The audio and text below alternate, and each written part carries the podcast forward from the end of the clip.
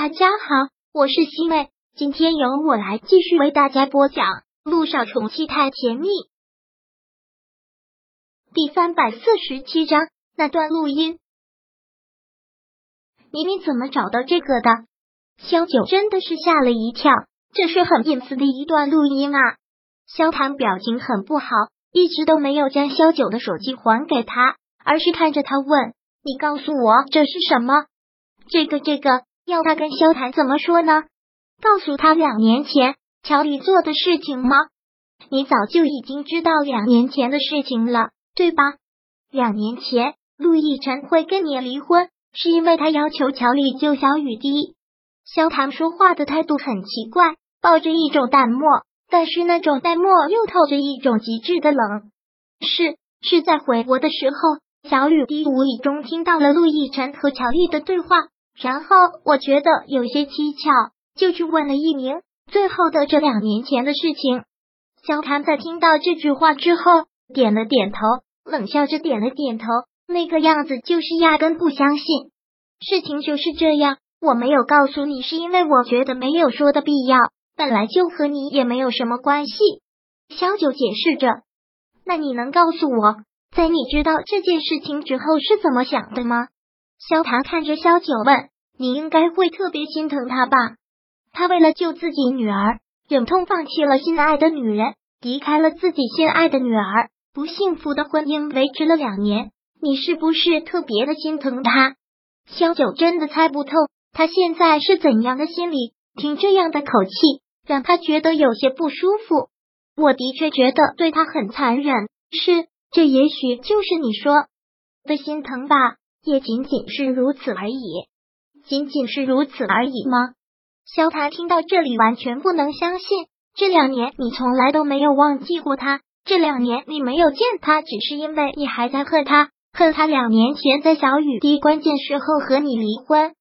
当你知道真相之后，你知道了他的无奈，知道了他的痛苦，心里没有恨了，又加上还残留着对他的爱，仅仅就是心疼，没有想别的。那你觉得我还想了什么？萧九问。想让他跟乔丽离婚啊？要不然你录这段录音做什么？萧谈现在完全是质问的口气，其实他现在内心已经窝了一团火。刚听他这么问，说到这里的时候，萧九已经想明白了什么，他刚才出去了那么久，是因为见了乔丽。如果我没有猜错的话，刚才你应该见过乔丽了，对吗？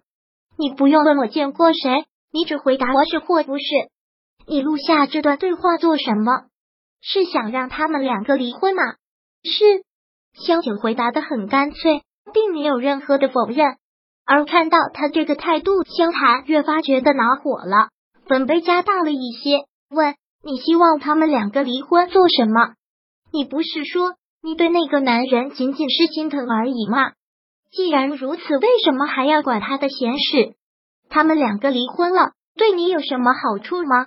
我是看不惯当初乔丽用这样的手段，而且他们两个过得并不幸福，是在互相折磨，所以，所以内心的心疼已经泛滥到了一个极点，你舍不得他再这么痛苦下去，甚至说，你还想跟他复合，所以你才想利用这段录音，要挟乔丽跟他离婚，我说的对吗？听萧谈这么说，萧九真觉得无奈死了，说道，我承认我对他是心疼的，我也想让他离婚，但我想让他离婚是想让他获得一种解脱，而并不是说我想跟他复合。